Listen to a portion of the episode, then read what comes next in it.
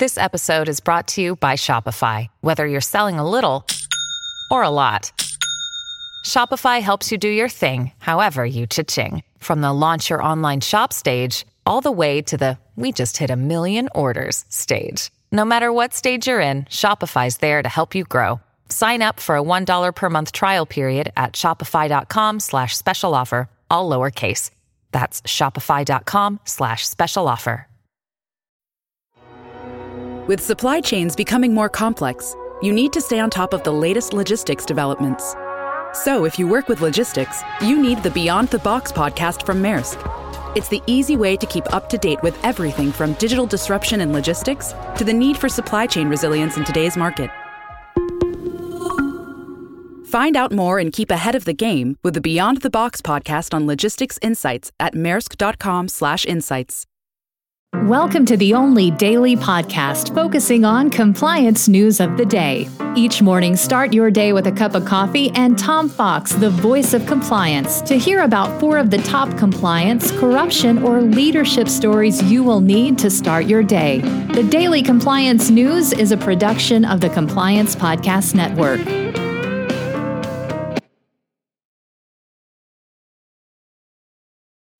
Daily Compliance News for June 15, 2021, the Father and Son edition. We begin with that lead story. The father and son accused of orchestrating Carlos Ghosn's elaborate escape from Japan have pled guilty in a Tokyo court. Michael Taylor and his son Peter were extradited to, to Japan earlier this year after their arrest in Boston. The two appeared handcuffed before a three judge panel in Tokyo to hear prosecutors lay out in details the plot to extract Ghosn. Um, they did not uh, comment other than to agree to the guilty plea, but they have indicated they will speak in open court sometime later this summer. Next up from the Financial Times, did BP BNP Paribas uh, churn a wine exporter's account for nearly $10 billion in losses in Forex trades. The bank is facing allegations that its traders missold billions of euros of loss making Forex products to Europe's largest wine exporters. It's, ex- it's expanding a widening controversy that has also enveloped Goldman Sachs and Deutsche Bank. The um, winemaker claims the loss making trades were inappropriately made with one of its former senior managers between 2015, the bank senior managers, 2015 and 2020. Uh, BP uh, and BNP is one of several banks facing such complaints. Deutsche Bank has launched an internal investigation of alleged mis-selling as well. So, uh, lots of banks uh, continuing to be in trouble this time over alleged inappropriate Forex trading. More trouble for Credit Suisse on the uh, Greensill imbroglio as one of Greensill's uh, biggest customers, the Gupta GFG alliance, is teetering on the brink of collapse after its biggest lender, Greensill Capitals, uh, went under. Credit Suisse is known to have indirect exposure to Gupta via Greensill, which package loans into notes.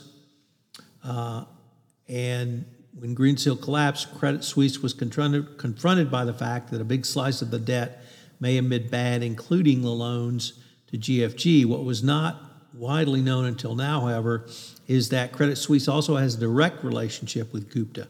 A string of former executives at the Swiss lender have revealed how its private bankers and global leadership courted the metals magnet, offering VIP treatments extending far beyond a trip to San Moritz. So the revelation that Credit Suisse handed Gupta everything from a mortgage on his mansion to private audience with its then chief executives will no doubt further anger the bank's customer who face potential billions of dollars in losses from potentially inappropriate activity by the bank.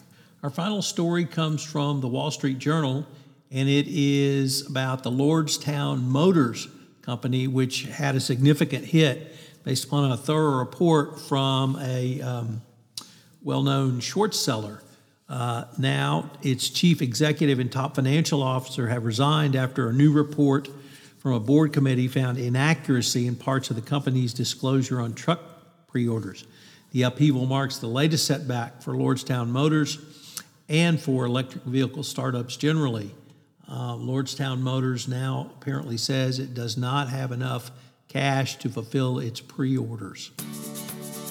The Daily Compliance News is a production of the Compliance Podcast Network and a proud member of C Suite Radio. Thanks so much for listening. I hope you'll join me again tomorrow.